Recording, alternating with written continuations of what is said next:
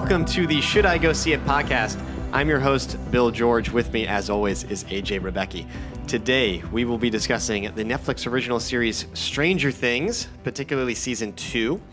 Uh, before we get into our takes, brief synopsis uh, from season one. When a young boy disappears, his mother, a police chief, and his friends must confront terrifying forces in order to get him back. Season two is an extension of that of that story. Uh, so, AJ, should I go see it? Yeah, yeah, you should.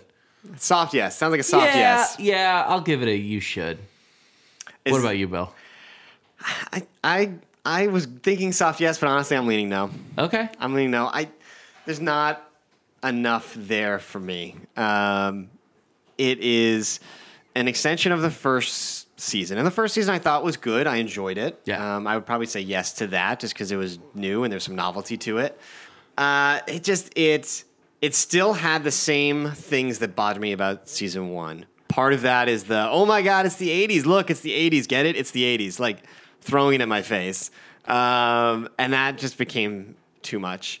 But my biggest overall issue with season two is it was too long and they had too much going on. This could have been a tight six episodes of lean storytelling. Oof. And instead, it's nine episodes, including one, which I'm sure we'll talk about, like standalone essential episode Sure. that I despised. Uh, and really, that soured me for the rest of it. Yeah, I mean, I'll hop on the. I'll go. I'll. I'll match. Not match your rating. I mean, of the no, but I'll talk about. Yeah, there. There are some negatives that I feel are very uh, unresolved from season one. Right. Like I feel like. In terms of acting, mm-hmm. I feel as though Winona Ryder's character of Joyce Byers is fucking exhausting. I think she's meant to be, though. I mean, I, I the- don't I don't I I, I, can't I can't fucking That's stand her. see, that's odd because I actually enjoyed her more this season. Like, Really? I actually got. I thought I would like a spin-off show of her and Bob, like that. My relationship goals right there. Like I want that show.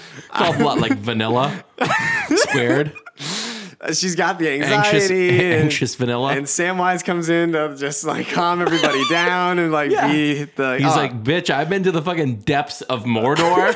he knows. Anything can I- be taken care of. I love that. Um, yeah, I mean, the so that performance I liked. You didn't. I thought the kids were great as the kids usual. are always great, Um, and, and I love how they they wrote uh, Dustin's character like to be front and center.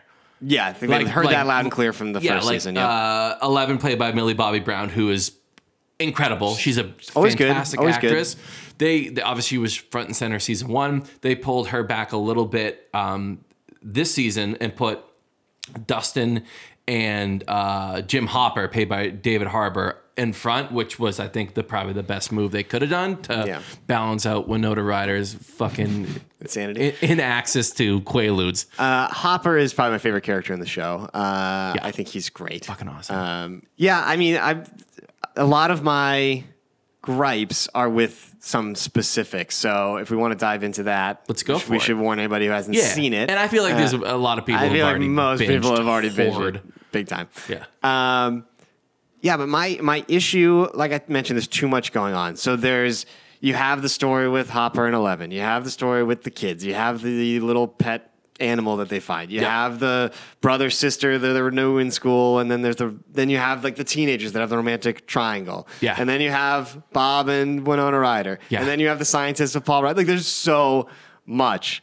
There doesn't need to be. So the sister and the, the brother sister combo are half You want siblings, you, whatever you they cut are. them. Oh, then you have the whole Eleven finding her other. That we'll get. Oh, we'll get into that. Okay. we'll get into Oh, that. Uh, but the brother sister thing, right? Why can't she just be a new girl in school and they try to integrate her in the group? That's it. Like you don't need this whole other. Here's this like Well, douchebag gotta- I mean, guy, Bill, and we don't know what their backstory is, and it doesn't actually matter anyway at the end of the series. L- Uh, let's like look at cut the- that storyline. Look Cut at it. the, look- well, okay, yeah. I mean, look at the climate we're in right now. Like bullying and fucking shit at home. Yeah, like I obviously, you have to put like a PSA in that. Like you know, like, Do you though? Do you? I mean, I'm with you. And then Cut it. They got you got Jonathan and Nancy and Steve, Steve, aka a young AJ Rebecki. Um, every time he was on screen, I thought of you. Really? Yes. Why? Oh, with, well, he's got like the the get the cloth hair. I might get a haircut right now. he reminds me of a young Jean-Ralphio. Does John Yes. Ralphio also Yeah, remind? Yeah, for sure, for sure. Uh, there was just too much. And then to go back to your point, Eleven's got an, her own standalone episode. I think it's seven or eight, episode seven or eight. Yeah.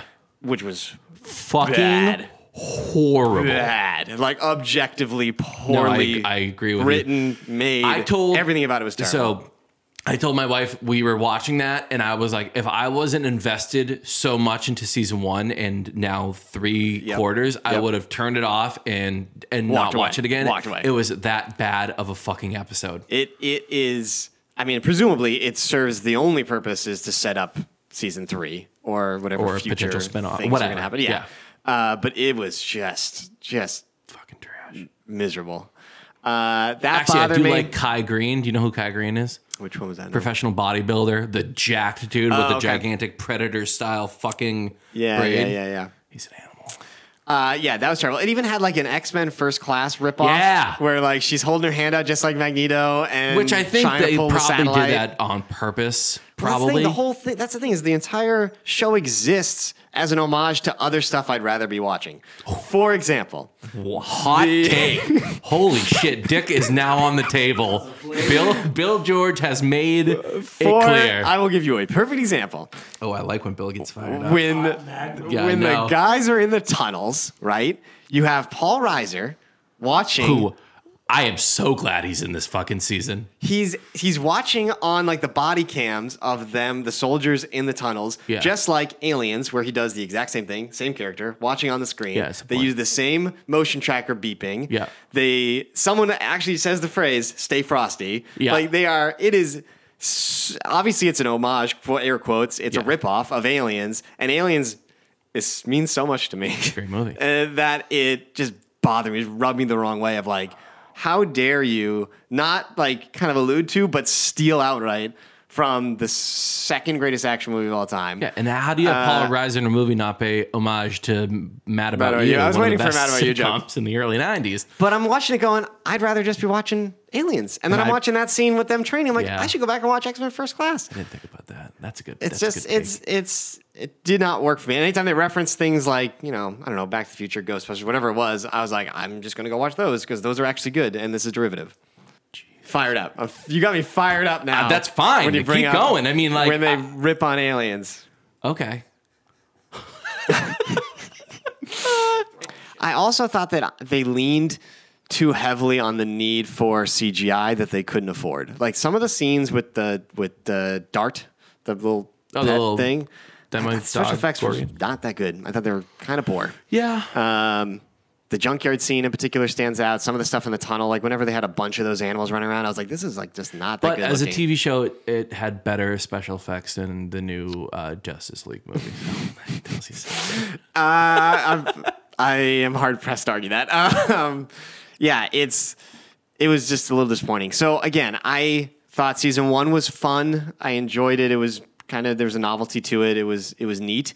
But season two ah, just started to lose me. So like the question for me is when season three comes on, will I end up watching it? And ah, probably, but I'm not going to be hard pressed. Oh my god, I need to finish right, it well, this give me, weekend. give type of me. thing. So we we we we've shared a good bit of no's, right? Of, Yeah. re- reasons why behind that. Give me two redeeming qualities that you loved about this season.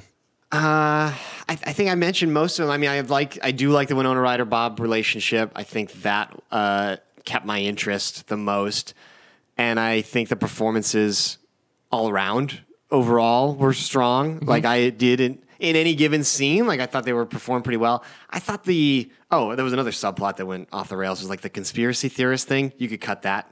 That was like one of the other like sour notes to me that I thought the the performance was like a little too over the top. Uh, and I just didn't need that Yeah, was that sequence.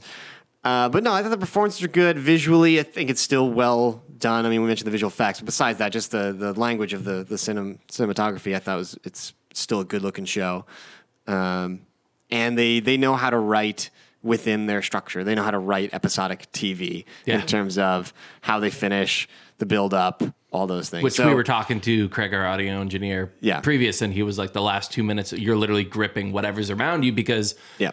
it is set up in a way that you you when the next episode cue thing comes up You on your it. Apple TV, Yeah. you're like, yeah, of course, You I need wanna. Watch the next one. So I mean, it definitely has the a, a watchability to it that Yeah. is a is a strong quality in it. Uh, but it's just it's like it's like candy. It's like it's it's just there's nothing there afterwards. No substance. Like I don't. I wouldn't go back and rewatch it. Certainly. Yeah. Uh, will I watch season three? Probably if it gets enough press and enough people are talking about it. I like to be in on whatever the cultural thing is at the time in the zeitgeist. So I'll watch it, but I'm not going out of my way to watch it. Uh, yeah. Uh, so for me, I mean, I, I gave you the reasons why I agreed with Bill no, but for me, the yes is I feel like the the acting. I mean, it is really hard nowadays to find great child actors who, Uh, true. and Absolutely they true. they the job they do are uh, absolutely fantastic. Um, I think some of the subplot stuff that was convoluted or added to the 12 or 18 different subplots, I think were actually good. I loved the kind of like big brother, younger brother thing between um, Dustin and um, Steve Harrington. Yep. That was great. that was a nice little. That was touch a ni- sure. nice little touch. Um, I loved. Um, I loved some of the action. It was kind of gruesome this season, like the Mm. Yep. way that um that Rudy died when he didn't catch the touchdown. he was fucking mangled. That yeah, that was, tough, that was tough to watch. That was a Yeah, tough it was one. it was it was great, and I liked him. Like I thought he was a pretty good character. Um, I thought the performance by um the kid who plays Will Byers Mm-hmm. was great. It was very intense when he got like possessed by the upside down Yeah. thing. Was Yeah, great. he was good. He was good. I thought a lot of that kind of was carryover from season one. I kind of felt like, yeah, we've seen the song and dance, but Yeah, but again, I think like the child acting. I think uh, um, Jim Hopper, uh, played by David Harbour, and I think just the great writing of a ten episode Yeah. season. I think is great, and I will watch season three. Um, I did watch season one before, but like you said, I don't think I'll rewatch season two before three comes out. I think I'll watch season three. And, and then if season three hits the same notes that two and one did, then I'm out. We're done. Because season two even borrowed from season one quite a bit in terms of structure and in terms of like season one had the scene with the light bulbs and the messaging, which I Yeah. thought was like a wasted opportunity. They only used it for like three seconds. And then season two has like a similar thing with the tunneling The map. drawings. Like Yeah. it's like they're kind of hitting a lot of the same notes as they go along. So if season three does that again, then I'm like, I'm gonna be a hard out.